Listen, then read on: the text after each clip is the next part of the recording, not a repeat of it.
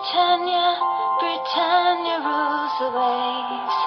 Britons never, never, never shall be slaves.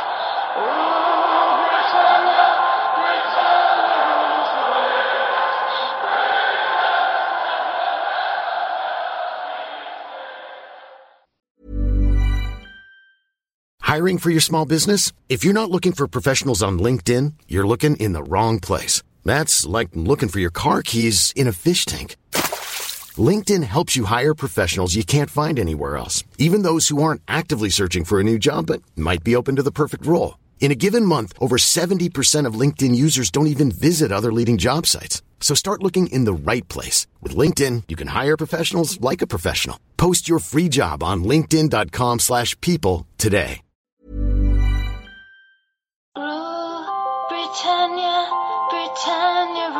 Rules the waves. Britons never, never, never shall be slaves. Ooh, Britannia, Britannia rules the waves.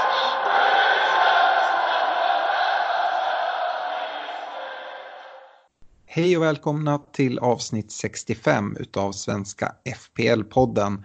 Vi blickar fram emot Game Week 17 och eh, idag spelar vi in eh, tisdagen den 10 december. Fokus eh, på matchgenomgången kommer framförallt vara Game Week 16 men eftersom att det var en Midweek-omgång Game Week 15 så kanske vi även kommer ta med vissa intressanta iakttagelser från, från den matchen sedan eh, senaste poddinspelning. Vi ska även kika in snabbt i poddligan och eh, kolla till poddlaget. Och Eh, sen så kommer vi med eh, nya rekommendationer och avslutar med lyssna frågor. Eh, som vanligt så sponsras podden av vår spelpartner Coolbet och de har som vanligt kanonodds på allt från Premier League till andra ligor ute i Europa men även inom egentligen allt du vill tippa på. Så gå in där, kolla, hitta de fina oddsen och sitt med några härliga spel här. Antingen i veckan eller nu till helgen som kommer. Kom ihåg att spel är enbart för dig som är över 18 år och tänk på att spela ansvarsfullt. Eh, stort tack även till Unisport Store, Dynamo Sports och Glenn Sportsbar som kryddar vår poddliga med fina priser. Med det så vill jag hoppa rätt in i matchgenomgången och jag vill inleda med Manchester Derbyt och det är extra kul att prata det när United går segrande eh, borta på Etihad med 2-1.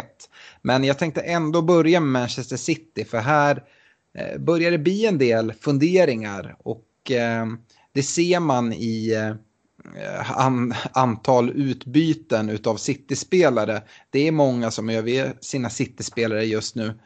Kevin De Bruyne är faktiskt den som byts ut allra mest fullt utav Sterling. Och anledningen till att Sterling kanske inte ligger etta där det är väl för att det är så många som redan har bytt ut honom. Eh, och eh, samtidigt som det till viss del är förståeligt så är det riskabelt på samma gång. Om vi börjar med anledningen till att det är förståeligt eh, så eh, med Sterling så har han blankat i alla utom en gameweek de senaste sex omgångarna. Eh, dessutom är han en varning från avstängning. Han har startat varje game week sedan game week 7, vilket borde kunna indikera på viss slitenhet och risk till kommande rotation i det tajta decemberschemat. Går man istället över till De Bruyne så tycker jag ändå att han har sett finare ut än Sterling även om även hans poängproduktion har sviktat. Det är två mål och noll assist senaste sex gameweeksen. Däremot borde Kevin De Bruyne ha ett flertal assist under de här veckorna när hans kollegor har bränt framspelningar från hans fötter på löpande band.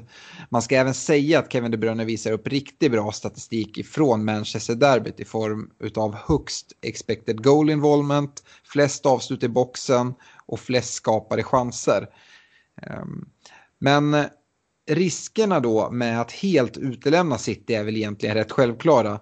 Eh, alla vet att Eh, de kan förnedra vilket motstånd som helst med en 5-6 mål. Och ja, närmast nu väntar Arsenal, Stefan, och eh, ett uppretat City. Hur, eh, hur känner du kring City-spelarna? Det är lite svårt där. Ja, jag ser dem som kaptens alternativ till matchen mot Arsenal. Men eh, jag kommer nog inte sätta någon kapten där för att det är så många andra bra matcher eh, för bland annat eh, Leicester och Eh, Chelsea till exempel. Ja, ja vi, vi, kom, vi kommer ju komma till kaptensdiskussioner vid, vid rekommendationer. Det är precis som du säger att det finns absolut anledningar till att kolla mot City i en, i en match mot Arsenal. Där jag dessutom tror att City kommer studsa tillbaka ordentligt efter eh, den här derbytorsken. Eh, men eh, generellt sett kring City-spelarna, Sterling har ju både poddlaget, du och jag privat lämnat därhän. Kevin De Bruyne är kvar i, i våra byggen än så länge. Men eh, ja, eh, det börjar bli, bli svårt tycker jag. Det är mycket pengar uppbundet i, i de här City-spelarna. Ja, nej, Sterling, eh, jag håller med där. Där har jag lämnat länge, mm, för länge sedan och det var mycket på grund av hans fyra gula kort och, och att det sammanföll med hans eh, formsvacka här. Det, det var väl mer kanske flyt, men som du nämner så har han ju spelat extremt mycket och jag tror inte att eh, det har gynnat hans form heller. Mm.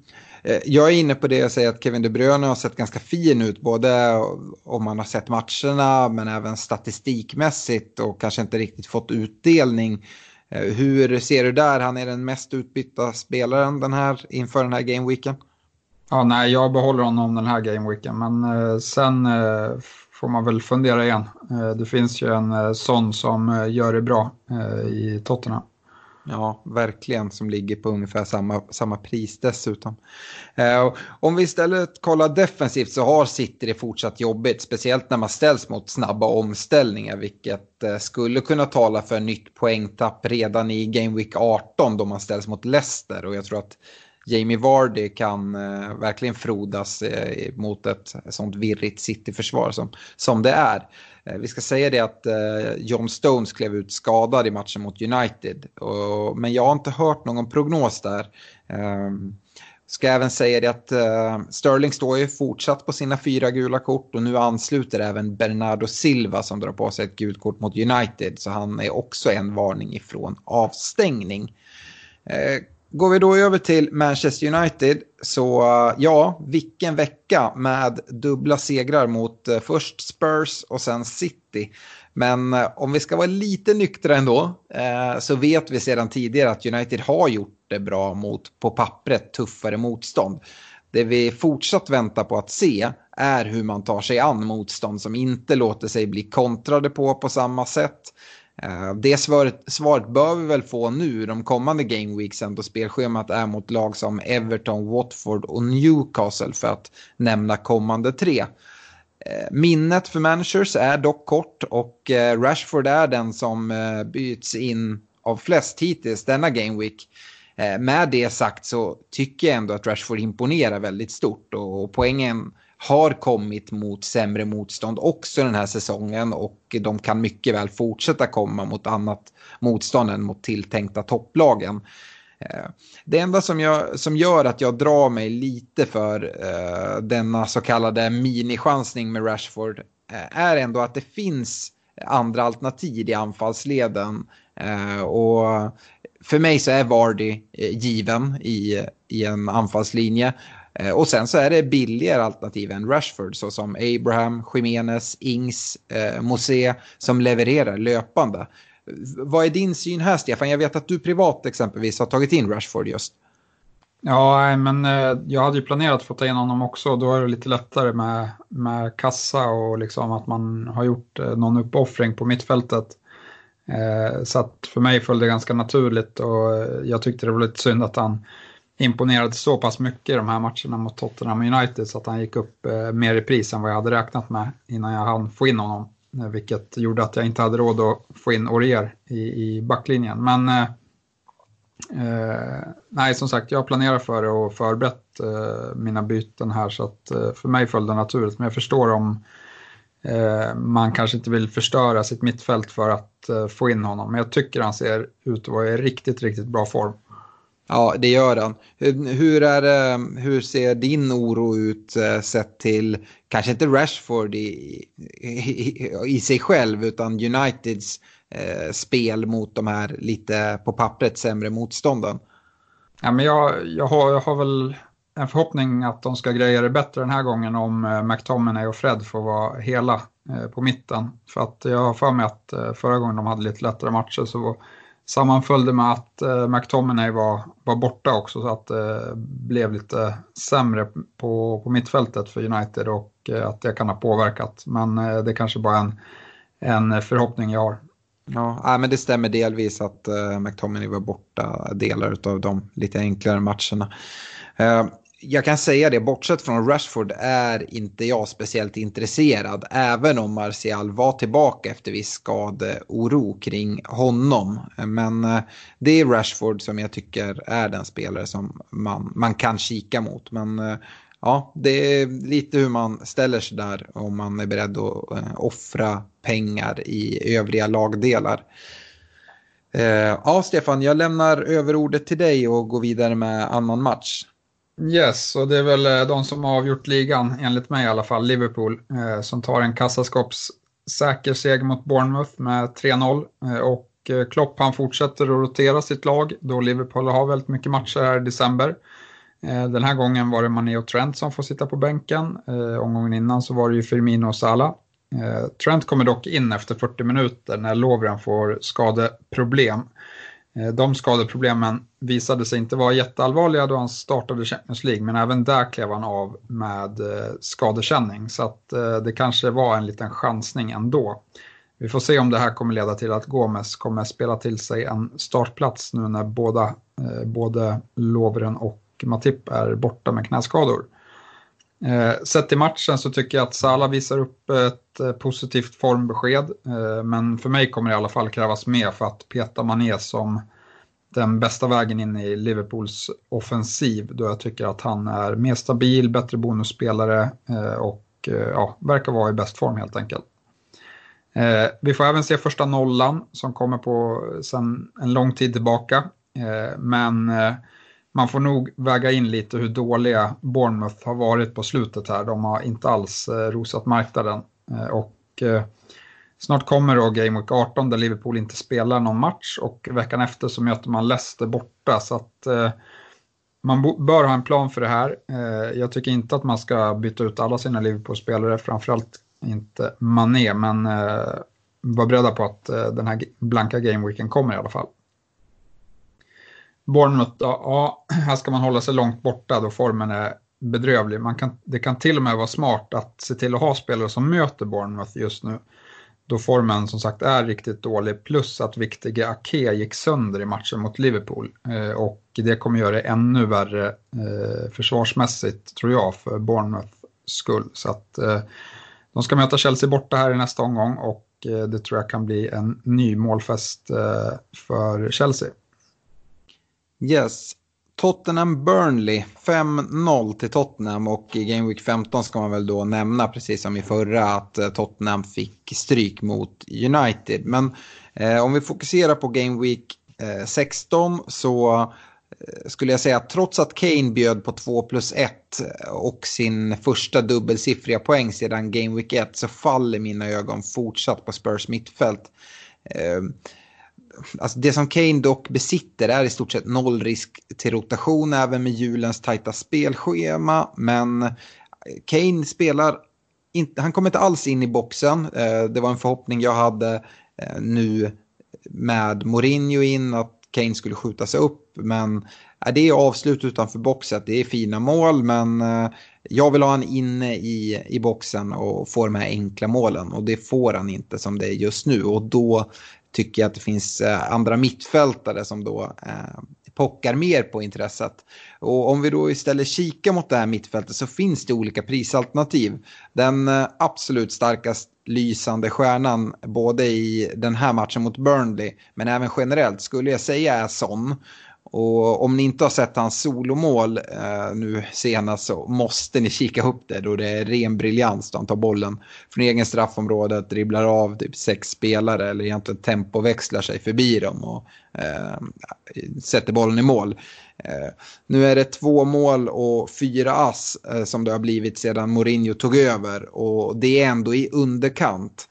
Hans ägarandel på relativt låga 17,2 procent är också den lockande. Egentligen det enda som gör att man kollar mot andra Spurs mittfältare är prisskillnaden då eh, Alli och eh, Lukas Mora exempelvis kostar 1,2 respektive 2,8 mindre än sydkoreanen. Alli Uh, eh, han är trots sina två turliga assist i den här matchen rätt blek. Uh, vilket hans låga expected goal involvement på 0,06 visar. Samtidigt har Ali levererat i varje match sedan Mourinho kom. Mora, ja han gör det bättre än Ali i den här matchen. Men Son är ändå på en helt annan nivå. Och för mig så faller Mora lite bort ur ekvationen. Eh, Ali kan jag ändå förstå. Eh, vad säger du Stefan? Eh, Son, är det vägen att gå framåt och hur får man råd till detta? Jag vet att du talade här tidigare om Kevin De Bruyne till Son exempelvis. Ja, det är väl ett alternativ. Eh, ett annat alternativ är att man går billigare på, på forwardsidan då till exempel Ings eh, är i väldigt bra form. Eh, dock så börjar väl Southamptons matcher kanske bli lite klurigare efter den här veckan så jag vet inte hur, hur länge hans målform kommer pågå men ja, det är väl så man kan göra också, att gå billigare på, på mittfältet. Då jag tycker ändå att Mané är så pass het så att han bör man fortsätta äga eh, även efter deras eh, blank. Mm. Tycker du att det är till och med så att man skulle kunna dubbla upp i Spurs mittfält med både Son och Alli eller Son och Mora eller så? Eller hur tycker du att ah, det räcker kanske med att ha Son om man nu tar in honom? Nej, om man tar Son så tycker jag att det räcker med, med Son. Som sagt, Alli, vi vet inte riktigt eh, om han kommer fortsätta leverera, men han har gjort det bra hittills.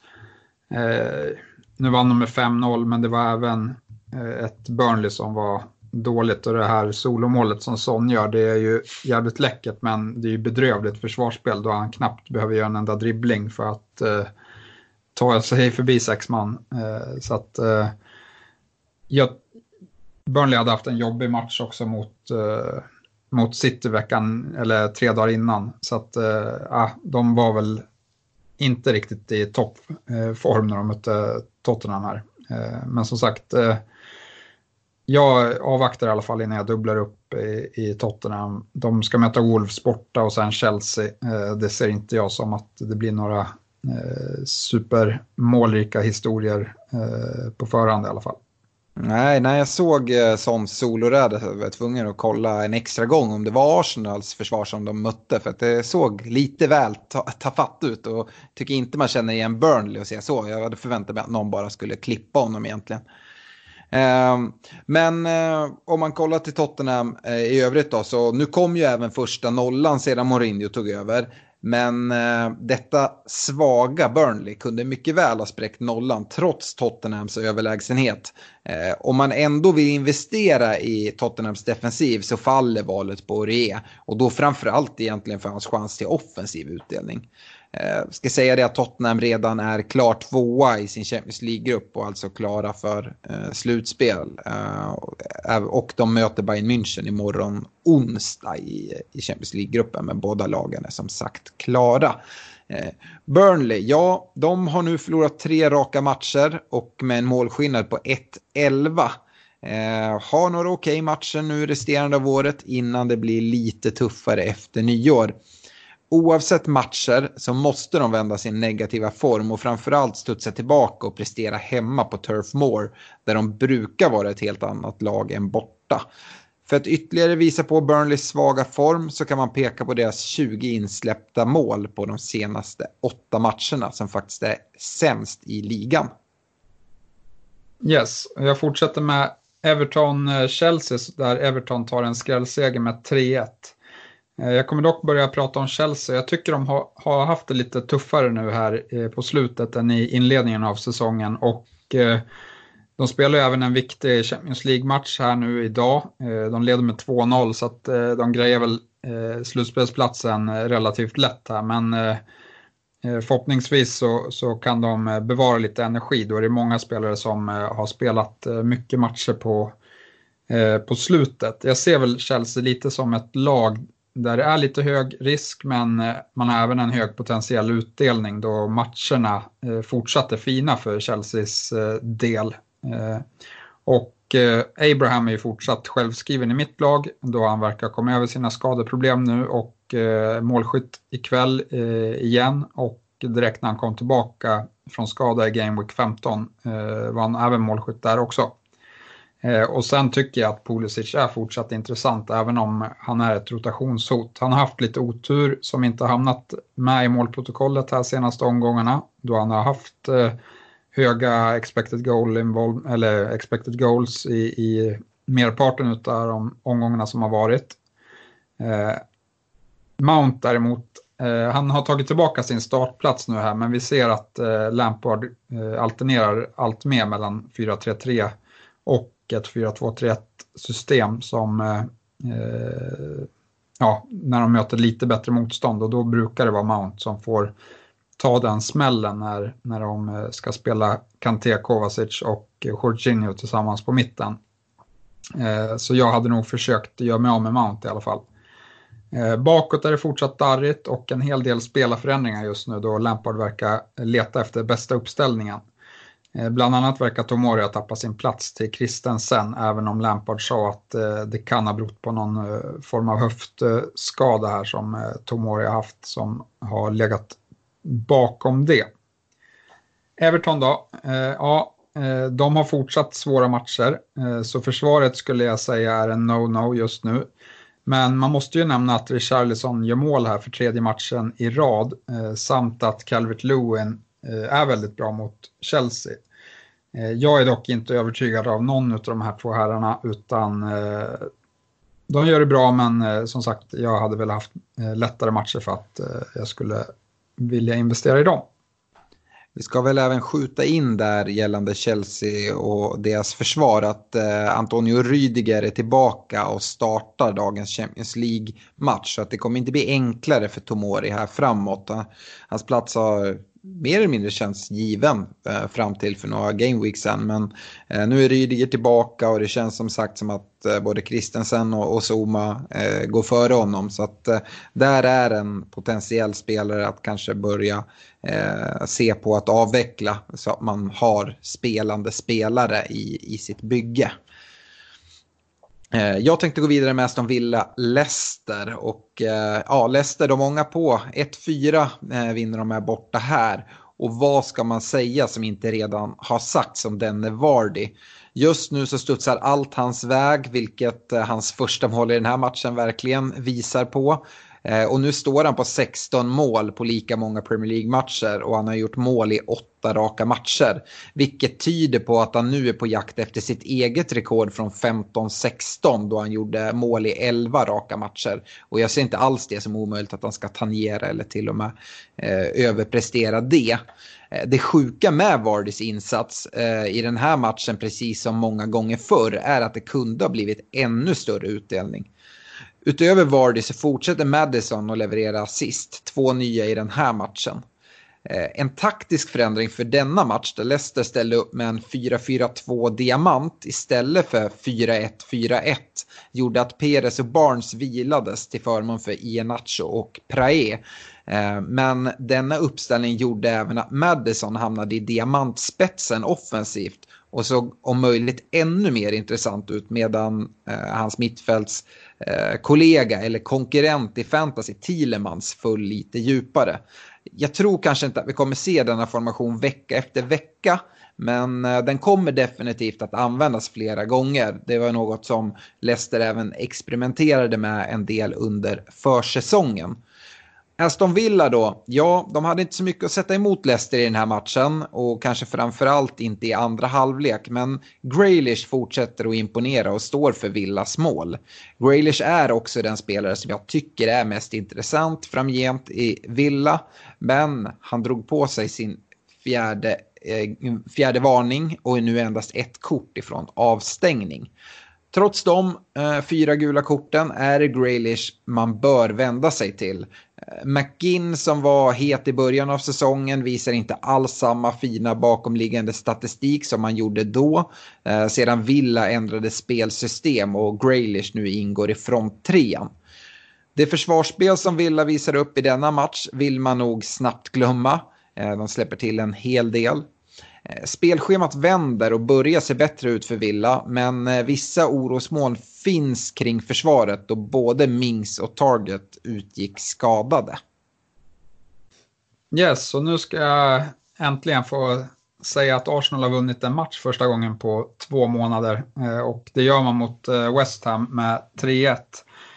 Men sett till matchens del så var det absolut inget, inget eh, formbesked så utan eh, första timmen av matchen så var West Ham eh, det klart bättre laget. Och sen från ingenstans så, så lyckas Arsenal göra 1-1 och då släpper väl en del nervknutar och det kommer två mål till på, snabbt efter det och sen spelar, spelar man av matchen mot ett West Ham som ja, uppträder på ett sätt som, som man undrar hur Pellegrini kan inte få vara kvar länge till när, när spelarna inte ens försöker eh, liksom jaga matchen när man ligger under på hemmaplan. Så att eh, ja, Eh, jag fortsätter undvika Arsenal då spelschemat blir mycket, mycket tuffare här. Eh, de har avverkat sina fina, fina matcher och eh, nu kliver man in och ska möta topplagen här och eh, visst kan, kan de säkert prestera lite bättre nu när de har tagit en seger och fått tillbaka lite självförtroende men eh, som sagt eh, ingenting i fantasy som, som intresserar ändå det som man kan nämna var att Aubameyang var tillbaka som central striker och att Lacazette blev petad eh, till förmån för eh, Martinelli och Pepe på, på kanterna. Och eh, Oba trivs ju såklart mycket bättre i mitten och gör eh, mycket riktigt mål. Men den spelaren som, som var piggast och skapade mest det var Pepe och han kom ifrån matchen med, med 1 plus 1 också. Eh, men, men som sagt, eh, då går jag mycket hellre på på en sån eller Kevin De Bruyne i dagsläget. För West Hams del så eh, är det bara att undvika helt enkelt. Jag tror att Pellegrini kommer bli sparkad här och de har ju en blank Game Week eh, precis som Liverpool eh, i Game Week 18 så att eh, håll er borta därifrån. Stefan, jag måste redan här skjuta in en lyssnarfråga som jag tyckte var lite roligt som vi har fått från en eh, Arsenal-supporter som vi träffade nere i Göteborg. Det är Nicolas eh, Tevander James. Han skrev eh, på en skala mellan 1 till 10 hur högt skrek Stefan när PP skruvade upp den i bortre? Och sen kommer den viktigaste frågan och håll i dig nu Stefan. Är PP essential nu? Nej, det, det, är han inte. Eh, men, men som sagt, det är klart att det var, att det var kul och viktigt och bra att eh, Arsenal fick, fick en seger. Hade spelschemat varit lätt nu härifrån, då, då hade det funnits ett case. Och, eh, chansa in någon, någon Arsenal-spelare på att eh, formen skulle bli, bli bättre härifrån. Men som sagt, matcherna är tuffa och det gör att eh, jag håller mig borta i alla fall eh, just nu. Hur högt skrek du då på en skala mellan 1 och 10? Jag höll faktiskt på att somna innan Arsenal gjorde 1-1 och sen vaknade man till liv där och så, eh, ja, Nej, det var kul för honom såklart. Han har ju varit ifrågasatt och, och eh, så väldigt ifrågasatt. Och väldigt skönt för honom att få komma in och, och uh, göra en kasse. Jag, jag, kan erkänna att jag skrek inte superhögt. Nej, jag, jag såg en del verklighetsfrånvända Arsenal-supporter på Facebook eh, efter det här och som menade att PPs mål är, eh, måste bli månadens mål och sådana här saker. Jag bara tänkte mig tillbaka från Spurs-matchen och tänker att typ varenda mål är, eh, ligger långt före, en, enligt mig, eh, även fast PP gör det snyggt såklart. Eh, jag ska gå vidare med en ganska tråkig match och det är Watford Crystal Palace. Eh, 0-0, ganska tråkig och chansfattig match men eh, vad kan man egentligen ta med sig från det? Jo, eh, Crystal Palace man älskar ju de här chansfattiga matcherna om man spelar fantasy och kikar mot Palace fina spelschema och deras försvar. Det här var deras tredje raka nolla extra imponerande med dessa nollor är att det är viss oro i de bakre leden både med skador och avstängningar. Eh, för mig eh, så är det Kelly till priset 4,2 som känns väldigt intressant eh, och han roffar dessutom åt sig två bonus också. Jag blickade tidigare mot Zaha för Pallas offensiv men han har inte imponerat de senaste två gameweeksen. Då ska man ändå säga att Game Week 15 så spelar de med en man mindre en stor del av matchen mot Brighton. Och det kan såklart väga upp. Men ja, det är defensiven i, i Pella som jag kanske framförallt kikar mot. Spelschemat som sagt fint. Kelly, bra värde. Eh, man skulle även kunna gå om man eh, kollar på och letar efter en ny målvakt så skulle Guaita kunna vara en väg in där. Watford, ja, eh, ska, ska man då gå mot deras eh, försvar? Nej, eh, jag har inte mycket till övers för Watford. Eh, men noterar ändå att Nigel Pearson är den man som har fått denna otacksamma uppgiften att agera manager framåt och försöka hålla kvar Watford. En uppgift jag inte tror att han kommer lyckas med. Nej, jag fortsätter med Brighton Wolverhampton som slutar 2-2. Eh, och eh, Wolverhampton de fortsätter sin obesegrade rad i ligan eh, Eh, genom ett nytt kryss här och eh, Jotas två mål är inte helt förvånande faktiskt och vi har sett att han har presterat allt bättre statistiskt sett eh, här på slutet. Jiménez å andra sidan fortsätter plocka poäng genom en ny assist men han har kommit till allt mindre lägen på slutet vilket är lite oroande. Och matcherna blir svårare nu och jag skulle säga att det är lite av en vattendelare här. Antingen ser man det som att Wolves är ett lag som Eh, kommer klara de här svårare matcherna på ett bra sätt eh, och att man då kanske framförallt behåller Jiménez som är deras eh, talisman på, på topp likt vad det är för, för Leicester. Och, eller så ser man det som ett bra läge att skeppa Wolverhampton-spelarna nu när spelschemat blir svårare. Vi vet ju från i fjolårssäsongen att de gjorde många bra matcher mot de bästa lagen i ligan. Så att, ja, jag tycker att det är ett svårt, en svår avvägning att göra. Men om det är någon jag behåller så är det Jiménez. Då jag tror att det blir svårare för en Doherty att plocka mycket poäng eh, här i, i tuffare matcher. Eh, Brighton då. Eh, ja, de är rätt svåranalyserade tycker jag. Mina favoriter är fortsatt Ryan i kassen och Dunk eh, eh på, som mittback. Eh, och spelschemat är okej, okay, så det kan leda till utdelning, men det är inget som är skrivet i sten skulle jag säga. Eh, framåt finns Mopay, eh, men jag är inte såld där. Trossard är väl den jag hade varit intresserad av om han hade varit helt ordinarie, vilket han inte har varit här på slutet. Nej, konstigt det här med Trossard att han inte spelar vecka efter vecka tycker jag. Jag tycker han gör det bra. Eh, jag ska gå vidare med min sista match, Newcastle-Southampton. 2-1-vinst eh, till Newcastle, men eh, eftersom alla vet vad jag tycker om Newcastle tänker jag starta med Southampton. Det är faktiskt en riktigt jobbig torsk i de nedre regionerna av Premier League för Southampton. Men Fine Ings fortsätter att göra mål. Denna vecka både mot Norwich i Midweek och mot Newcastle i Game Week 16. Ings står nu noterad på nio kassar, vilket är riktigt bra och har dessutom gjort mål i fem raka Premier League-matcher. Så han kanske också jagar Vardy, men eh, jag tror inte lika mycket på det. Eh, James Ward-Prowse är en annan spelare som vi har snackat om. Eh, och han står för en assist mot Norwich och har lite oflytt att inte vara bland poängen i matchen mot Newcastle. Jag tycker dock att det är för mycket att både ha James Ward-Prowse och Ings. Och jag tycker att Ings ändå trumfar eh, Ward-Prowse. Eh, det är någon av dessa här man vänder sig till i SA-15. Men eh, nu vänder snart spelschemat igen vid Game Week 19. Så det kanske är lite för sent att kliva på ändå om man inte gjort det sedan tidigare.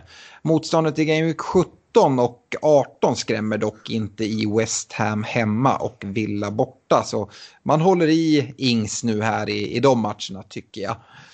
Newcastle, ja jag ska väl ändå säga någonting om dem, det måste man ju göra nu. Eh, de vinner 2-0 borta mot Sheffield United i Game Week 15 Midweek, följt av 2-1 hemma mot Southampton och jätteviktiga segrar för Newcastle. Eh, de radar upp de här. Eh, dessutom så har Shelby verkligen tagit för sig på senare tid. För mig är dock Newcastle ett lag jag inte närmar mig ur ett fantasyperspektiv så jag lämnar det där. Yes, eh, måste ändå nämna att Ings har ju varit helt fantastisk här på slutet och han i princip har tagit tre bonus varenda gång han har gjort mål också. Ja, men han är en bonusmagnet, det är han verkligen. Yes, min sista match är Norwich, Sheffield United som Sheffield vinner med 2-1 på bortaplan. Och det är en ny skalp, men matchen i sig är slätstruken om man ska vara snäll. Lundström, han har helt sonika sluta ta sig in ta sig till lägen. Men eh, jag skulle säga att han fortsatt är intressant och matcherna på kort sikt är väldigt eh, fina. Eh, uppdubblingen i försvaret känns kanske inte helt hundra längre. Eh, men har man gått den vägen så tycker jag att man ska ge det eh, minst tre omgångar till då, då eh, ja, matchen är så pass bra så att det skulle kunna bli en nolla. Även om de kanske har tappat lite grann i försvarsspelet här. Populära Mosé, Eh, han har också eh, blivit ett frågetecken då eh, han först roteras i omgång 15 och sen drar på sig en ny skada, eller skadekänning i alla fall i i omgång 16 här. Så att, lite tufft för hans del och vi vet ju att Wilder matchade in honom väldigt, väldigt försiktigt och det kanske berodde mycket på hans skadehistorik sedan tidigare också. Norwich då, Eh, ja det ser allt tuffare ut för Norwich eh, som tillsammans med Watford ser ut att få det tufft att klara sig kvar i Premier League. Eh, egentligen har jag inget intresse här och jag personligen som chansade med Cantwell en andra gång blev besviken i den här matchen då han återigen fanns på bänken till förmån för Buendia som dessutom imponerade i matchen mot Sheffield med fem skapade chanser.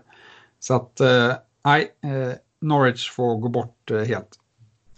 Jag vill ändå skjuta in där om Cantwell att han kom ju in och såg faktiskt riktigt pigg ut. Så att, eh, jag, jag tror inte att det är så att han kommer vara fast på bänken på något sätt. Sen så kanske han inte kommer spela vecka efter vecka, vilket man såklart vill. Men jag tror att han kommer vara hyfsat regelbunden startman i, i Norwich. Ja, eh, problemet är väl att eh, de spelarna som man har på bänken, de vill man spela nu här i, mm. i jul. Eh, och eh, ska han hålla på att roteras då, då kan det bli skralt med poäng från, från bänken. Eh, vilket jag fick uppleva i mitt privata lag här som fick in honom till en pinne. Absolut. Eh, snabbt kika in i poddligan där vi kan konstatera att det har börjat skikta sig lite även uppe i toppen. Eh, vi har en ganska tydlig första plats på Joel Rogö som ligger på 1053 poäng. Och vi är tvungna att gå ner eh, hela vägen till 1029 poäng för att hitta tvåan, Niklas Hamnefors. Och eh, trea ligger eh, fortsatt Respekt Wodinho på 1011 poäng. Eh, så att det är ändå 52 poäng som skiljer ettan från trean. Så att eh, ett litet ryck där så att nu får man, nu får man hänga med. Eh, poddlaget då? Ja, vi hänger ju inte riktigt med upp i de här 1053 poängs omgångarna. Eh, vi har totalt 895 poäng, takta på där bakom. Eh, ta 64 poäng både i Game Week 15 och Game Week 16 faktiskt. Eh, nu eh, tycker jag ändå att det känns som vi har lite vind i seglen i, i poddlaget. Vi har inte så mycket bränder att släcka. Eh, det troliga är väl att vi sparar vårt byte eh, den här gameweeken. Men eh, personligen så är jag riktigt sugen att göra den här Kevin De Bruyne till sån. Men kanske inte här när City ska möta Arsenal. Men veckan därefter, varför inte? Vad, vad säger du Stefan? Vad, hur går dina tankar? Ja, alltså det är klart man kan lockas av det, men jag, på förhand så ser jag absolut inte det omöjligt att De Bruyne tar med poängen sån och då tror jag hellre att jag spar bytet för att vi har riktigt bra lag även till den här eh, gameweeken. Och det kan vara skönt att ha två byten inför Gameweek 18 om det händer någonting oväntat eh, så att man kanske får någon skada eller så där man redan har Mané och eh, Trent som vi har i laget så kan det bli svårt att få Eh, lag om vi får ytterligare problem eh, till den gameweeken. Lite så tänker jag där. Mm, absolut. Nej, men jag, jag är inne på det också. Att vi kanske inte ska göra något nu här inför Game Week 17. Eh, vi ska kika in i rekommendationerna och innan vi går in i dem så kan jag redan förvarna att jag har helt utelämnat Liverpool i mina rekommendationer och det gör jag på grund av att de då blankar nu här i Game Week 18 som kommer ganska snart. Det betyder inte att jag tycker att man ska, helt ska göra sig ren på, på Liverpool-spelare. För att jag tror att man vill ha dem här framöver. Dessutom så bör man se i om man har uppbyggt värde i dem. Det är kanske så att man avyttrar sig av en eller så. Om man sitter med två eller en, om man sitter med tre, kanske två till och med. Eh, men då ska det vara spelare som man inte har uppbyggt värde i som man snabbt vill ha tillbaka. Det, det känns ganska dumt. Men i mina rekommendationer nu har i alla fall jag gjort så att jag kommer inte ha med dem eh, den här veckan och inte veckan efter. Därefter så är de tillbaka igen om i alla fall och utmanar om plats eh, för min del. Eh, och redan i försvarslinjen och försvarsrekarna så har jag haft Trent i stort sett sedan vi startade med de här rekommendationerna. Men han är nu borta. Men Lundström och Kelly som jag nämnde förra veckan är de billiga försvararna. De är kvar. Orie får ta platsen från Trent nu. Uh, yes, jag gör också två förändringar. Chilwell och Trent får uh, stryka på foten, Uh, Lundström blir kvar och han får uh, besök av Kelly som du har plockat in redan omgången innan. Och det är mycket på grund av att jag tycker det är brist på försvarare nu att kika mot. Så att ja, med det priset och eh, med rimliga chanser till att, vara en startspelare och även kunna eh, plocka någon bonus här och där så, så tycker jag att eh, han är intressant. Och sen har jag plockat in Maguire faktiskt i, i, United. Jag är inte helt övertygad men jag tycker fan att det fanns riktigt eh, klent med eh, andra alternativ här då, då Leicesters spelschema blir sämre eh, och eh, ja, det är väl lite samma case där. Man kan ju absolut sitta kvar med sina Leicester-försvarare över de, de svårare matcherna men eh, eh, nej, vi har, förhoppningsvis så så kan United eh, skärpa till sig och hålla någon nolla och eh, Maguire borde, borde kunna eh, ha något offensivt i sig också. Ja, inte mig emot. Eh, du tar bort Trent här nu. Resonerar du något liknande mig? Är det någonting du, du kollar mot att eh, faktiskt byta ut han i, i ditt lag? Eller är det bara så att ta bort honom från rekommendationen nu? Nej, jag tog bort honom, men jag behöll man ner för att eh, där tänker jag att eh, jag har resonerat lite så att eh, man, många sitter nog med väldigt mycket uppbyggt eh, värde i Mané. Eh, och det ska man ha med sig när eh, man, om man funderar på att byta ut honom inför Game Week 18 att man kommer tappa eh, pengar på det och att det då blir svårare att få tillbaka honom in om man skulle vilja ha det sen. Så att därav har jag behållit honom som mittfältsrek. Men jag kommer nog sitta kvar med både Mané och Trent i mitt lag över Game Week 18. Ja, eh, då för, för vi oss in direkt på mittfältsrekarna och både du och jag hade Kevin De Bruyne, Pulisic och Mané förra veckan. Jag har sagt att jag skeppar Mané eh, och det är till fördel för eh, Son i Tottenham som jag tycker känns superhet just nu. Jag antar att du ska in med honom också även om du behåller Mané, eller? Ja, jag, jag har skrivit ner så. Jag tycker det är svårt. Men, men jag, har, jag har skickat ut eh, De Bruyne, vilket är lite motsägelsefullt kanske eh, mot hur jag resonerade tidigare.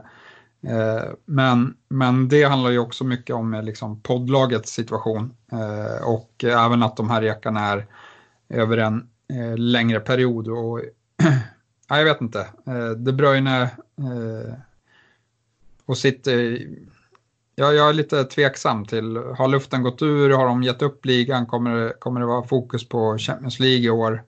Eh, kommer de, de, det är klart de kommer vinna matcher i ligan, men jag vet inte om de kommer vinna, liksom, gör som City brukar göra och liksom gå för 4-5-0 i, i, matcher, eh, utan att de kanske nöjer sig med att bara spela av vissa, vissa matcher här i år. Mm. Men då tolkar jag det som att du har Son, Mané och Pulisic i din mittfältsrek? Ja, det har jag. Yes. Eh, på forwardsidan eh, så eh, sitter jag med Abraham, Vardy och Jimenez. Men Jimenez får tacka för sig. Precis som du är inne på så kommer man i ett vägval här och Eh, måste avgöra om man eh, ska behålla honom eller inte nu med Wolves eh, lite tuffare matcher som kommer. För mig när jag ska ta ut de tre absolut bästa forwards just nu så avgör det ändå att jag tar ut honom och det i kombination med då att Rashford har stått och knackat på dörren länge tycker jag. Han har visat jättefin form. Visst, det finns eventuella osäkerhet kring hur United ska prestera mot sämre motstånd. Men Eh, för mig är den osäkerheten framförallt i om United kommer ta poäng eller inte. Och det rör mig som United-supporter. Men som fantasyägare utav Rashford är jag inte jätteorolig. Jag tror att han fortsatt kommer ta poäng. Och eh, det gör att jag tar in honom och han får göra sällskap med Vardy och Abraham. Eh, du Stefan, du har Mose, Abraham och Vardy. Ja, jag måste få lämna till förmån för, för Rashford och det eh, blir samma, samma rekar som dig och även så jag har formerat mitt lag privat här. Så jag hoppas ju såklart att de rekarna slår väldigt väl ut. Eh, Mosea han kom in, jag tror jag hade han en vecka, men nu med ny skadekänning här så, så eh, får han helt enkelt stryka på foten. Men matcherna är ju bra och är han frisk så kan han absolut vara ett alternativ. Mm, ja, nej, eh, absolut. Matcherna är bra, men som sagt nu under rekarna så ska vi även kolla på en eh, ungefär fem veckors period. Och jag hade ju Mose med som en av mitt differential-val, men jag har ju valt att peta honom för att kollar man, eh, eh, ja, om man kollar fem game weeks fram så eh, fyra och fem så möter de City och Liverpool. Eh, och nej, det i kombination med hans eh, hans skadekänningar gör att jag, jag väljer att kliva av där eh, på min differential-rek. Eh, dessutom blir jag tvungen att säga hej då till Ali som har klivit över 10% i ägarandel. Eh, jag behåller dock eh, James Ward-Prowse, han ligger på dryga 2%. Eh, jag vet att deras spelschema vänder men jag tycker ändå att hans låga pris kan Eh, kan göra att han får ligga kvar. Eh, men sällskap till Ward Prowse blir Graylish på en ägarandel på eh, ja, snart 7% och Oreje på 6,5% ungefär. Yes, och jag får säga hej då till både Alli och Ingsar som har gått över 10 spärren på att de har presterat bra, så det var bra rekar. Och jag säger även hej då till Doherty som jag hade sen innan då matcherna för Wolves blir svåra nu och de tre jag plockar in är Graylish, eh, Orier och eh, Martial faktiskt som är tillbaka frisk och matcherna är bra. Så att jag ger honom en chans som differential här. Mm. Du vågar lita på Martial ändå. Jag sa ju det i United-genomgången att jag tycker att det är Rashford som, som är den spelare man, man bör kika åt. Men du har förtroende i Martial? Ja, som differential så har jag det. Eh, mm. Men eh, som sagt, eh, det, det, här det blir lite klurigt nu när, ja, men när Liverpools blank och Leicester har lite svårare matcher. Så ja, det blir lite svårare att hitta, hitta spelare som, som är intressanta tycker jag. Mm. Ja, jag, jag hör vad du säger. Eh, vi ska ju göra en kaptensdiskussion här för Game Week 17, men jag tänkte börja med att säga, är det ens någon idé att ha någon diskussion längre med, med Jamie Vardy som levererar vecka efter vecka? Nu möter Leicester eh, Norwich hemma. Eh, jag tänker att vi börjar där. Nej, jag tror att Vardy är en superfin kapten igen. Och som sagt, han är på rekordjakt nu på allvar. Jag ser väl inte att det ska ta stopp mot Norwich på hemmaplan. Nej, alltså, jag känner på något sätt att med Vardy får man någon nästan garanti på att eh, han kommer få offensiv utdelning. Förmodligen med ett mål. Dessutom ser jag inget riktigt tak för honom heller. Jag skulle inte höja på ögonbrynen speciellt mycket om han gör 2 plus 1 eh, här. Ehm, det gör ju att jag tycker han känns som en väldigt fin kapten. Att jag ser en lägsta nivå på kanske 6 poäng. Eh, förmodligen kanske någon bonuspinne också. Eh, samtidigt den här Game Week 17 så har vi ju flera andra ehm, intressanta kaptensalternativ. För mig eh, kommer binden hamna på Vardy. Men eh, om man eh, vill betta emot Vardy så skulle man kunna göra det mot Liverpool exempelvis som spelar hemma mot Watford. Ja, absolut. Eh, också en superfin match. Eh, och eh, jag skulle vända mig mot Mané Eh, då jag såg lite från Liverpool idag eh, mot, eh, mot eh, Salzburg. Och eh, Mané, han är fortsatt mer klinisk. Salah kommer till mer lägen, men det ser ut som att det är någon amatör som ska avsluta när Salah får ett läge. Han skjuter ju inte ens på mål i jättefina lägen. Och, eh, nej, jag vet inte. Jag, jag har inget riktigt förtroende för Salah och hans eh, målskytteform.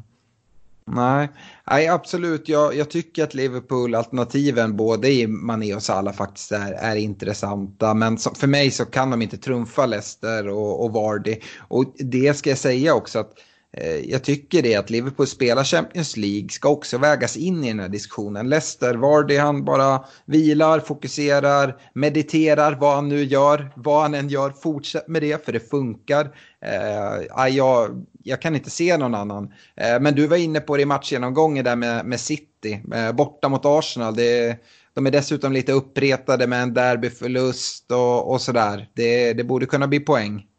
Ja, det kommer med all sannolikhet bli poäng för City. Jag ser inte hur vi ska hålla nollan mot, mot dem eh, när vi liksom eh, kan vara utspelade mot eh, i princip varenda lag. Eh, förhoppningsvis så spelar vi bättre, men det är väl den där lilla osäkerheten som eh, att Arsenal kanske kan steppa upp eh, när de spelar på hemmaplan mot, eh, mot ett topplag.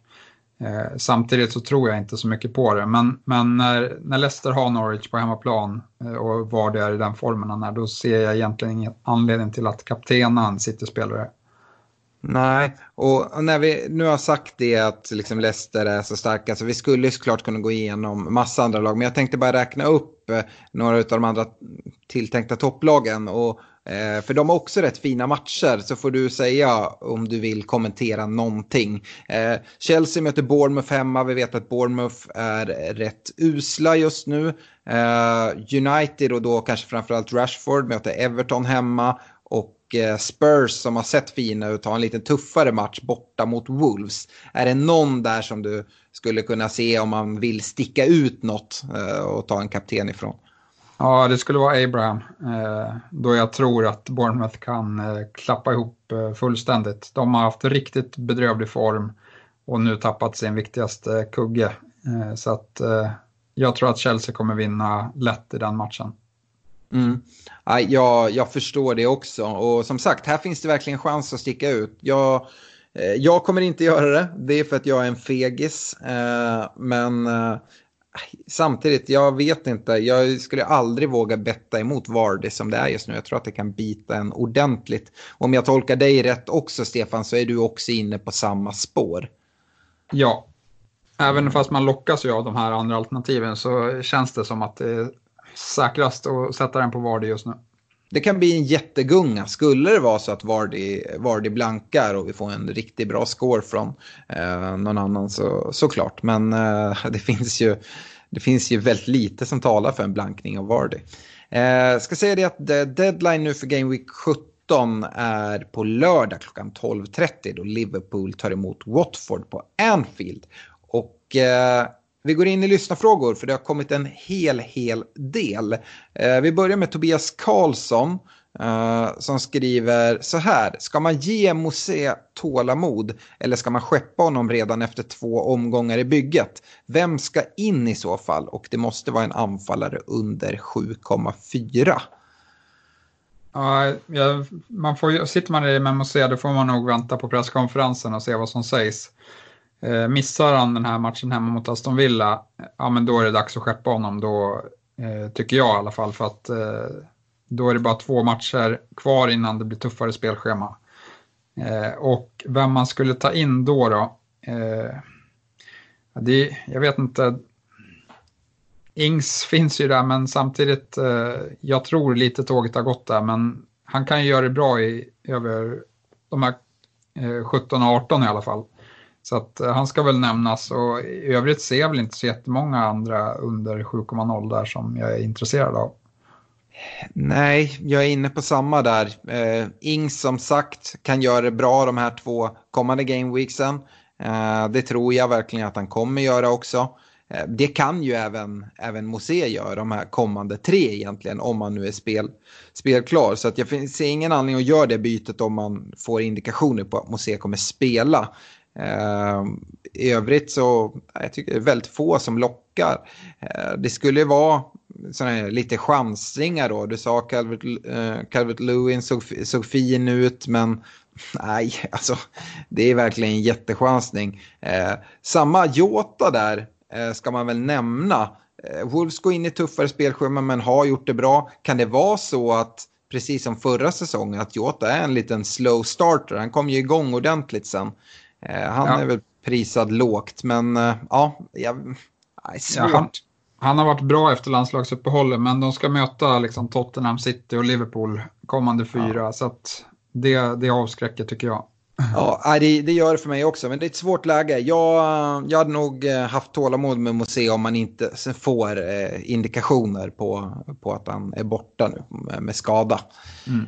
Vi har ju Ayew också i Crystal Palace, men jag är inte speciellt imponerad av deras offensiv trots att matcherna är bra. Mm. Nej, eh, spelschemat talar för honom, absolut. Kristoffer eh, Alm, han vill av någon anledning göra plats för Kane och han har Jesus, men behöver frigöra lite kapital och undrar vem av Trent och Mané som är bäst att ta bort. Uh, ja, svårt. Men eh, om, om han ska göra det så, så är det väl Trent. Men jag hade avrått honom. Då sitter jag har stora chanser att göra mål på, på Arsenal och eh, Ja, vi har inte hört att Agüero är tillbaka än så att... eh, mm, ja. Nej, jag hade inte heller gjort det. Men som sagt, ska man göra det, man måste även se vem man tror på, eh, man vill ha på längre sikt också av Trent och Mané. Mané har ju gått upp en hel del i värde, så om man var där tidigt så, och vill ha tillbaka honom, då ska man inte skeppa honom nu. Om man var sent på Mané-tåget, ja då kanske man kan skeppa Mané, men då kanske jag ändå inte skulle ta in Kane utan skeppa Mané och ta in Son då. Uh, och så kan du ta in Mané lite senare sen, uh, efter Game Week 18 och sådär. Uh, ja, eh, Kristoffer, du får fundera där, men både jag och Stefan avråder från att ta in Kane just nu.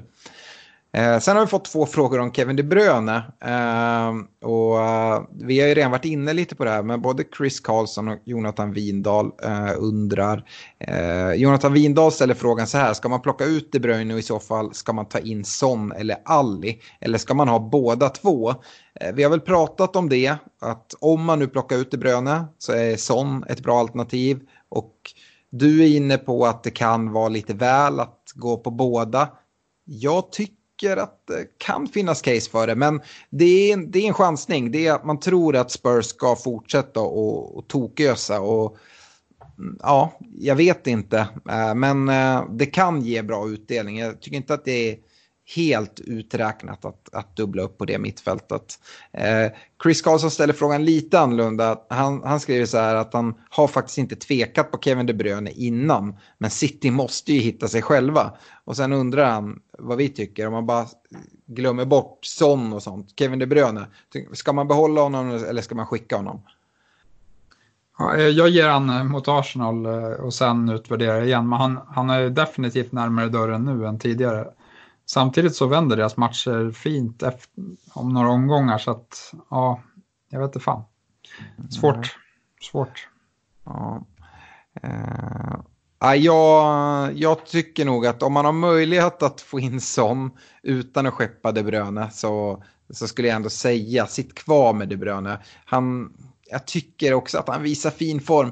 Eh, det är lite speciellt läge i poddlaget där jag är sugen att skeppa honom för sån. För att vi var ganska sena på Kevin De Bruyne. Så att vi har inte så mycket uppbyggt värde där.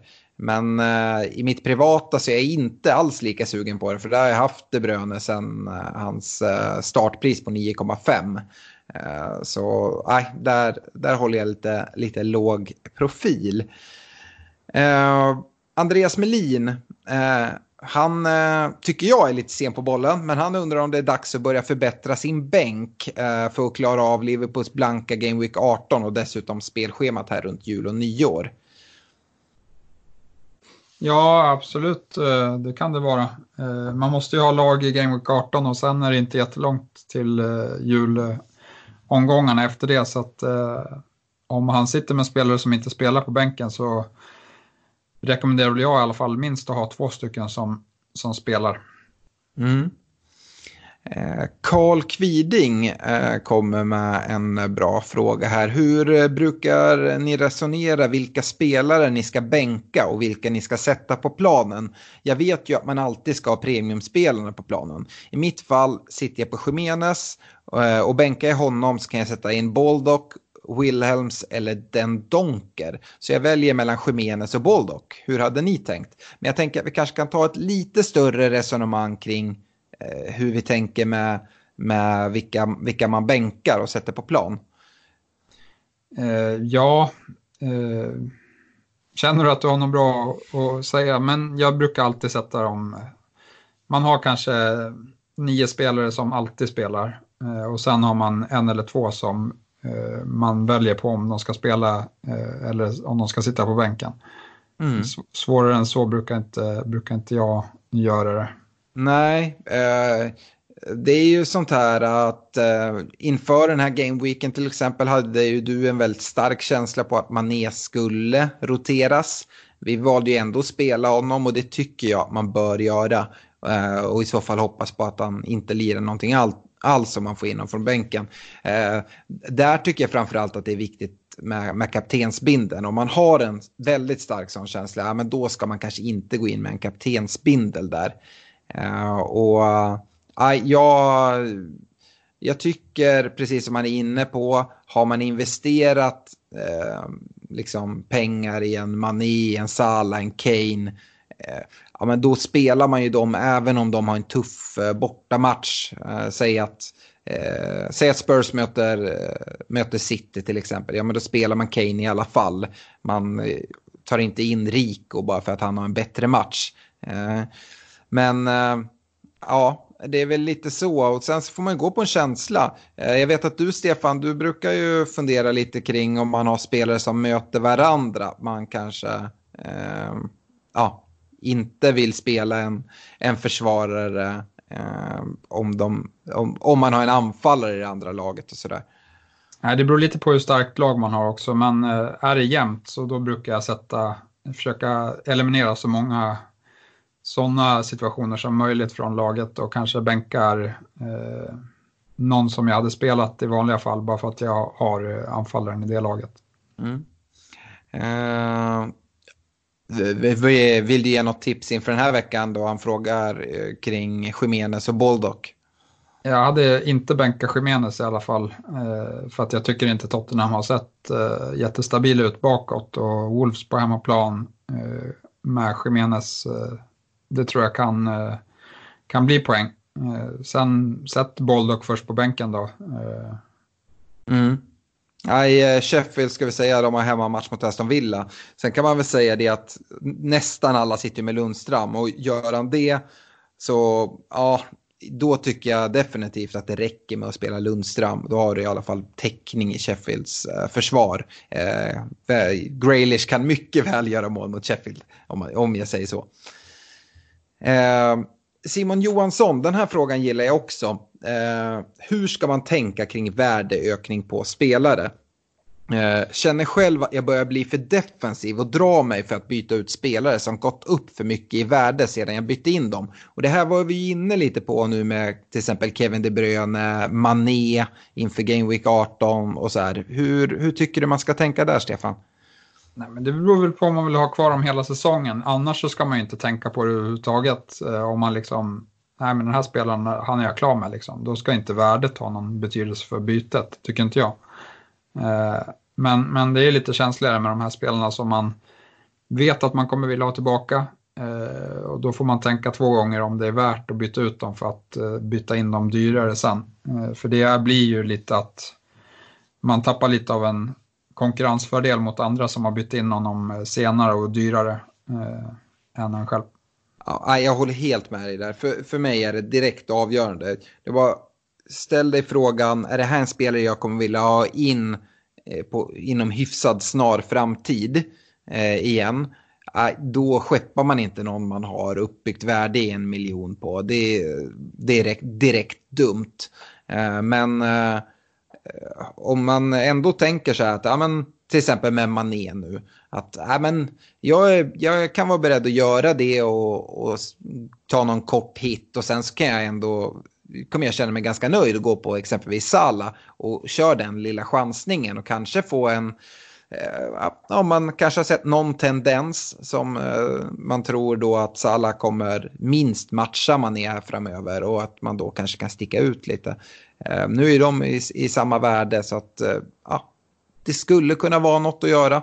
Men huvudsaken är ju liksom, vad, vad tror du? Är det en spelare du vill ha in direkt igen? Nej, då ska du inte eh, göra några sådana korta drastiska beslut och skicka ut någon. Eh, André Wideheim Ekelund, han undrar om man ska ta in Spurs-spelare just nu. Nej, jag tycker att, inte att det är rätt läge. Eh, jag hade väntat eh, en eller två gånger innan eh, jag byter in någon. Mm. Därifrån. Ja. Och sen undrar han vilket anfall som är bäst.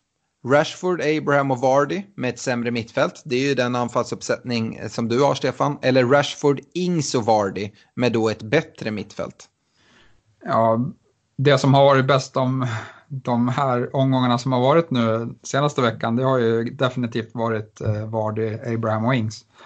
Eh, eller ja, Rashford har väl varit eh, bättre än Abraham. Men eh, Ings har varit så pass bra till det, till det priset att, eh, att det var svårt att blunda för honom och då har man även haft råd med bättre mittfält. Eh, så att vi får se, vi har förhoppningsvis framöver här så, så är Rashford, Jimenez och nej, Rashford, Abraham och Vardy vägen att gå. Jag hoppas på det. Eh, men, men som sagt, eh, jag sitter med mittfältspelare som jag kanske inte vill ha egentligen, då pengarna inte räcker till. Du skulle behöva lite stolpe in nu, Stefan. Du har haft några, några jobbiga veckor. Ja, jag det är jättejobbigt såklart. Och sen, Son kan säkert fortsätta leverera, men det är framförallt Madison som har varit Eh, jävligt jobbig att sitta utan. Eh, som jag kunde ha haft om jag hade gjort eh, eh, lite andra avvägningar eh, bakåt för några omgångar sedan. Eh, men jag tycker Madison ser extremt, extremt bra ut och eh, helt ärligt så var det väldigt, väldigt nära att han eh, gjorde mål här senast också då han hade riktigt fina lägen. Mm. Uh, Pontus Lindström, han undrar vilken som är den bästa målvakten nu fram till årsskiftet. Eh, kanske Guaita är han inne på själv? Ja, Guaita är nog fin. Han har visat att han tar mycket bonus också eh, när han håller nollan. Så att, eh, han är en fin målvakt och kan nog vara värd att betala upp lite extra för. Ja, ja. Det, det, är väl han som sticker ut tycker jag med, med matcherna. Ja. Ja, jag gillar verkligen Guaita och precis som du säger tar han gärna bonus. Och det kanske är lätt att göra det när man har ett, eh, en offensiv som inte är så, så stark. Som sagt, blir det en målsnål match så eh, är det lättare att ta bonus för målvakter och, och försvarare. Eh, Avslutningsvis här, Facebook-frågorna, så har jag fått lite frågor kring eh, de olika chipsen. Eh, om vi börjar med free hit så har vi två frågor där. Kristoffer eh, Göikeres eh, skriver att det kliar i fingrarna för att använda free hit då jag har den kvar. Är det läge? Känner att Liverpool-situationen i Game Week 18 skulle gå att kringgå då jag har tre spelare? Eller hur ska man spara på den? Eller hur länge ska man spara på den? Ja, jag kommer inte använda den i Game Week 18, men jag förstår ju om man är sugen på eh, då dessutom, eller eh, Liverpool har ingen match, han har tre spelare därifrån. Dessutom så möter många av de andra topplagen varandra i den omgången, eh, vilket också är en anledning kanske för att dra det. Men det, blir, det kommer bli chansartat eh, då man kommer, han kommer troligtvis byta in många spelare från sämre lag. Så att eh, det skulle kunna bli succé, men det skulle även kunna bli fiasko. Eh, så att eh, därav så kommer inte jag använda den i alla fall i, i Game Week 18 då jag tycker att det är för osäkert om det kommer vara gynnsamt eller inte. Nej, Didrik Nilsson är också inne på det här för han skriver det att han har bara ett byte. Han sitter på tre Liverpool-spelare, har en bänk med Den Donker, Rico och Jorginho. Han har dessutom då två Leicester-spelare och två Manchester City-spelare som möter varandra. Och undrar, ja, är det inte upplagt för att dra free hit i Game Week 18 i alla fall? Eller ska jag ta en massa minus i den här Game Weeken för att få det att klaffa i nästa? Nej, det var rätt tufft eh, val där tycker jag. Eh, då han inte kanske har världens eh, mest optimala lag inför den här eh, Game Week 18 då. Eh, jag vet inte, minus fyra eh, ska nog i alla fall kolla mot. Eh, annars om man har en bra känsla med, med free hit så, så absolut kör den. Men problemet är vilka spelare tar man in då? Eh, går man på två Aston Villa-spelare offensivt, eh, det kan falla snett ut till exempel. Mm.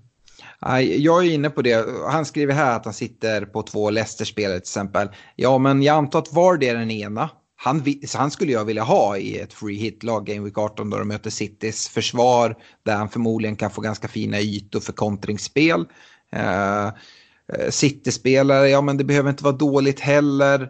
Eh, det är de här tre Liverpool-spelarna, ja men där kanske han kan göra något byte då. Jorginho är väl också lite så här tveksam om han kommer få speltid. Samtidigt så, eh, Chelsea har väl eh, Tottenham i, i, borta i Game Week 18. Jag kan ja. mycket väl tänka mig att, eh, att Chelsea spelar alla tre sina eh, centrala mittfältare i, i en sån match. Och då borde han få speltid, det behöver inte man kanske inte ska ha jättehöga förväntningar, man kommer nog spela ändå. Eh, jag hade nog kikat mot att inte använda min free hit i alla fall. Eh, kanske sikta på att byta ut eh, två av sina tre Liverpool-spelare Eh, inför Game Week 18. Eh, och spara den man kanske tror mest på eller har mest uppbyggt värde i i alla fall. Eh, det, ja, jag, jag, jag är sån, jag vill ha kvar mina chips till, till våren. Jag vet att det kommer, kommer komma lägen då man kommer vara förbannad på att man har bränt den tidigare. Och det, det är inte så säkert att man får ett så bra eh, free hit-lag den här veckan, precis som du är inne på. Nej, precis. Det, det väldigt osäkert på förhand. Sen kan man ju kanske sitta med det med 10 differentials och alla gör mål och då kommer man ju liksom eh, tjäna extremt mycket poäng. Men eh, nej, det är inte för mig i alla fall. Om, om vi bara gör det då, vi leker med tanken att vi använder vår free hit i Game Week 18. Den här frågan har vi inte fått, det var bara något som slog mig nu. Och man ska bygga, man kollar på eh, spelschemat där. Vilka lag är det man ska fokusera på? Eftersom det är svårt. City möter Leicester. Jag tycker att Vardy ska man ha där. Eh, men annars är det liksom svårt att veta exakt vilka man ska satsa på. Eh, United och Watford borta. Det är ju ett topplag i alla fall. Eh, eller börjar bli snart. Ja, man måste ju gå för tre United-spelare. Eller det hade jag gjort i alla fall. Ja. Eh, Everton möter Arsenal. Jag tycker det är svårt att hitta de här självklara. Eh, skulle det vara så till exempel att Liverpool hade blank nu och man hade tre Liverpool-spelare och man kanske inte sitter på någon City-spelare och så har City någon jättefin hemmamatch eller någon annan av de här topplagen. Men när alla de här topplagen möter varandra mer eller mindre så ja, det är riktigt, riktigt svårt att, att bygga det här free hit-laget tycker jag. Och det gör också att jag tycker att man ska avstå. Yes. Um, nu har vi ju några, eh, vi har två avslutande frågor här och de rör sig om wildcard. Det är de som har lyxen och sitter kvar med det och då kanske det är ett eh, läge att eh, dra den i Game Week 18. Fredrik Norrström skriver, hur skulle ni tänka om ni hade wildcard kvar? Behöver ju dra det innan årsskiftet. På hur lång sikt skulle ni titta framåt när ni väljer spelare till ett wildcard-lag? Sju omgångar, tio, tolv? Sex omgångar, längre än så kommer man ändå, det kommer hunnit ändras så mycket eh, efter sex omgångar att eh, de spelarna man valde kanske inte alls är de man vill ha eh, då sen. Nej. Nej, jag tycker också det. Kolla tolv omgångar framåt, det är svårt. Jag, jag skulle göra det eh, när jag väljer min målvakt eller min målvaktsuppsättning. Då skulle jag kolla på, på lite längre sikt kanske. Men i övrigt så, nej, speciellt om man vill gå på några differentials-val. Det är väl lite hur man bygger sitt lag. Jag brukar i alla fall göra så att det är några spelare som, ja, men de här ska jag ha mer eller mindre resten av säsongen om det inte blir skador eller så. Ja, men de kan man ju ta ut. Och sen så de här lite mer differential-spelarna som man kan tänka sig att göra något byte. Då kan man kolla på ganska kort sikt skulle jag säga. Att man har några platser i laget som, som kommer bytas. Ehm, Fabian Jalkemo eh, skriver in också. Han har sitt wildcard kvar. Han undrar om man ska använda det i eh, Game Week 18 eller 20 och eh, målar upp sin situation där han sitter trippelt Liverpool och Leicester samt dubbelt Chelsea skriver han. ja. jag vet inte hur han tänkte göra då. alltså om man drar det i omgång 18 då skulle han ju behöva ta bort sina Liverpool-spelare då, eller jag vet inte hur... Mm. Ja, jag antar att han inte sitter kvar med tre stycken i alla fall. Nej. Eh, det är ju... Eh, Liverpool har ju som sagt blank i 18. Eh, dessutom har han Leicester borta i Game Week 19. Eh, I och för sig, eh, det betyder ju inte att de inte kan, kan leverera i en sån match. Men eh, det är ändå, ändå en tuff match. Nej, men eh, han, det, jag kanske, han kanske byter ut sina Liverpool-spelare nu här och sen eh, tar tillbaka dem i ett wildcard i omgång 20. Eh, om, det, mm. det, tycker jag inte är en helt dålig strategi. Nej.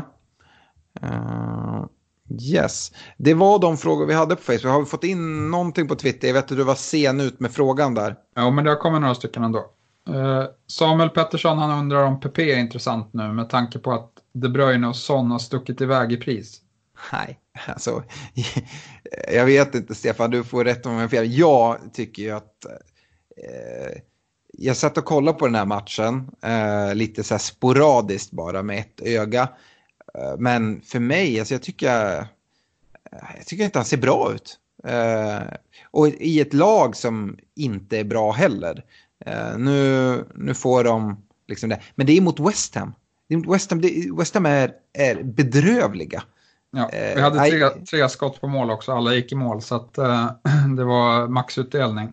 Alltså att, att lägga 9,1, om jag skulle ta in Peppe nu, vad skulle jag vara villig att betala om det skulle vara någon aktion? Jag kanske skulle kunna ta in honom som någon differential om man kostade 6,5, 7, något mm. sånt. Nej, men jag håller med, jag tycker inte heller att han är eh, intressant.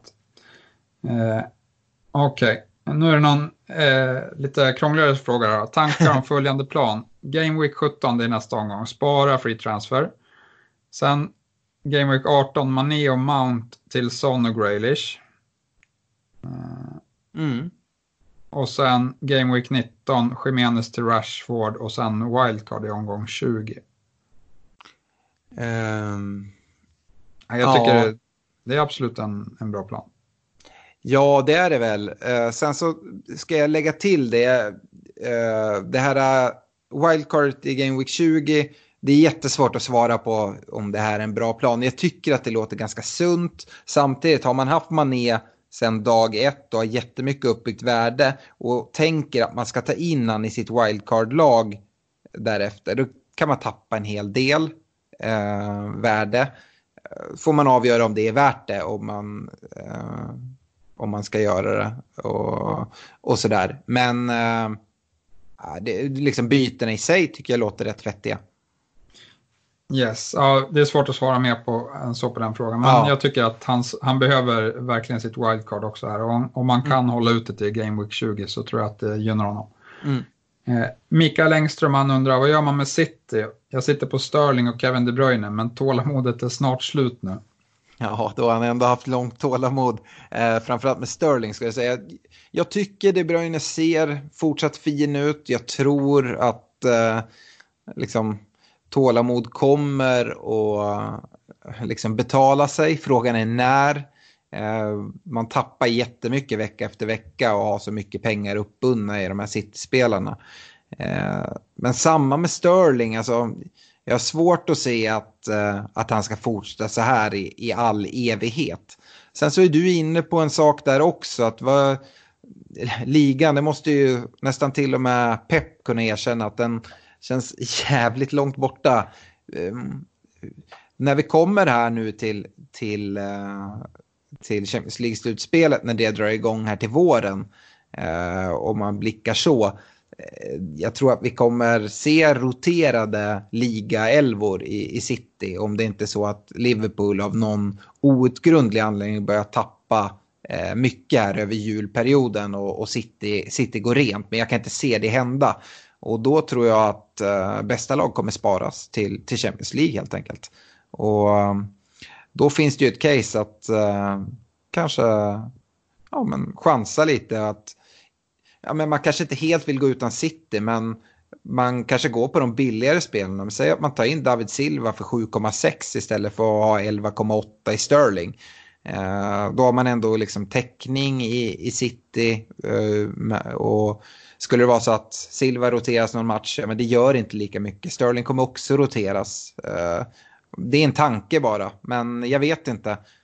Uh, man måste gå på egen magkänsla här och har han haft tålamod så här länge så som sagt Sterling börjar bli en differential. Uh, ja, jag instämmer. Uh, Makeup FPL, han undrar Son eller Ali? Uh, alltså har han råd så tycker jag verkligen Son. Uh, jag tycker Ali har gjort det, gjort det bra. Nu senast tycker jag ska vara extremt glad att få två assist. Han, eh, ja, att han ens fick en assist, eh, ren flyt skulle jag säga. Men eh, han, är, han är där framme, eh, väl, spelar väldigt nära strikern. Eh, är bra på att ta sig in i boxen. Jag tror att Ali är ett bra alternativ, men eh, som han, är, han är glödhet just nu. Eh, det är inte, inte Vardy-klass på honom, men uh, han, är, han är väl det, det närmaste Vardy vi kommer just nu. Det är ofta i de här lägena man ska gå på den dyrare. Sen kanske aldrig kan fortsätta leverera, men det är lite samma läge som eh, kanske inte lika, liksom, men, men med Madison och Thielemans eh, till exempel. Där har Madison betalat av bra jäkla mycket mer än, än Thielemans. Eh, och jag misstänker att det kan bli lite samma visa med Son versus Ali här eh, framöver. Ja, det kan ju du verkligen eh, vittna för. Yes. Eh, sen sista frågan då eh, kommer från Alexander eh, Haukirauma. Eh, hur gör jag med Au Auba? Fått utdelning de senaste matcherna och fick även spela centralt i helgen. Ja, alltså vi kommer ju tillbaka till det här som jag pratade om med, äh,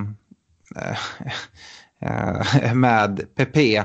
Alltså det är mycket pengar äh, och vi har varit inne på det att det finns massa bra anfallare som är billigare än honom. Eh, visst, man sticker ut där, men Arsenal går mot ett tuffare schema också. Jag, jag litar liksom inte på Ljungberg. Nu, nu bänkar han Lacazette senast. Och Eh, jag, jag skulle inte sitta kvar med Aubameyang ändå. Eh, vad säger du Stefan? Nej, eh, det skulle inte jag heller. För att jag skulle aldrig våga kaptena honom i någon av de här matcherna. Eh, eventuellt mot Bournemouth borta, men eh, i övrigt nej. Och varför ska jag sitta då med någon 11 miljoner spelare i ett lag som inte levererar kon liksom konsekvent? Eh, och, visst, han har tagit mycket poäng, men så här, han hade ett avslut mot West Ham och det gick i mål. Eh, så mm. det hade mycket väl kunnat varit en blank där eh, och jag tror att det blir svårare framöver. Mm. Nej, jag, jag hade tagit ut honom. Jag med. Bra, det var allt vi hade. Yes, och med det så ska vi tacka för det här avsnittet. Jag ska även säga det, förlåt Stefan, det här kommer sticka lite i dig. Nu till Game Week 17 börjar kuppen. Eh, du missade ju den kvalificeringen eftersom den grundar sig i eh, Game Week 16s eh, resultat. Eh, men för alla er som, som kvalificerar sig in, jag tror att det krävdes dryga 50 poäng, 53, 54, något sånt. Du fick väl 52 tror jag. Men eh, lycka till alla som har tagit sig till kuppen. Det är, det är ju en, jag tycker det är ganska kul, man, men man brukar åka ut mot något Ghost Chip i alla fall som får någon superomgång här.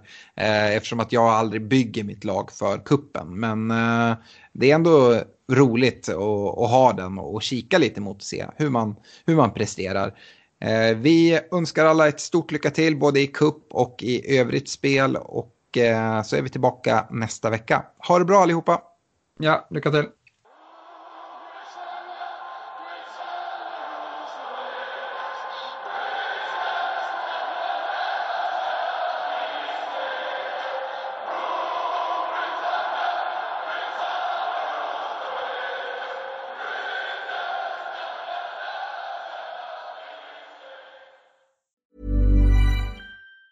Planning for your next trip? Elevate your travel style with Quince. Quince has all the jet setting essentials you'll want for your next getaway, like European linen, premium luggage options, buttery soft Italian leather bags, and so much more. And is all priced at 50 to 80% less than similar brands. Plus, Quince only works with factories that use safe and ethical manufacturing practices.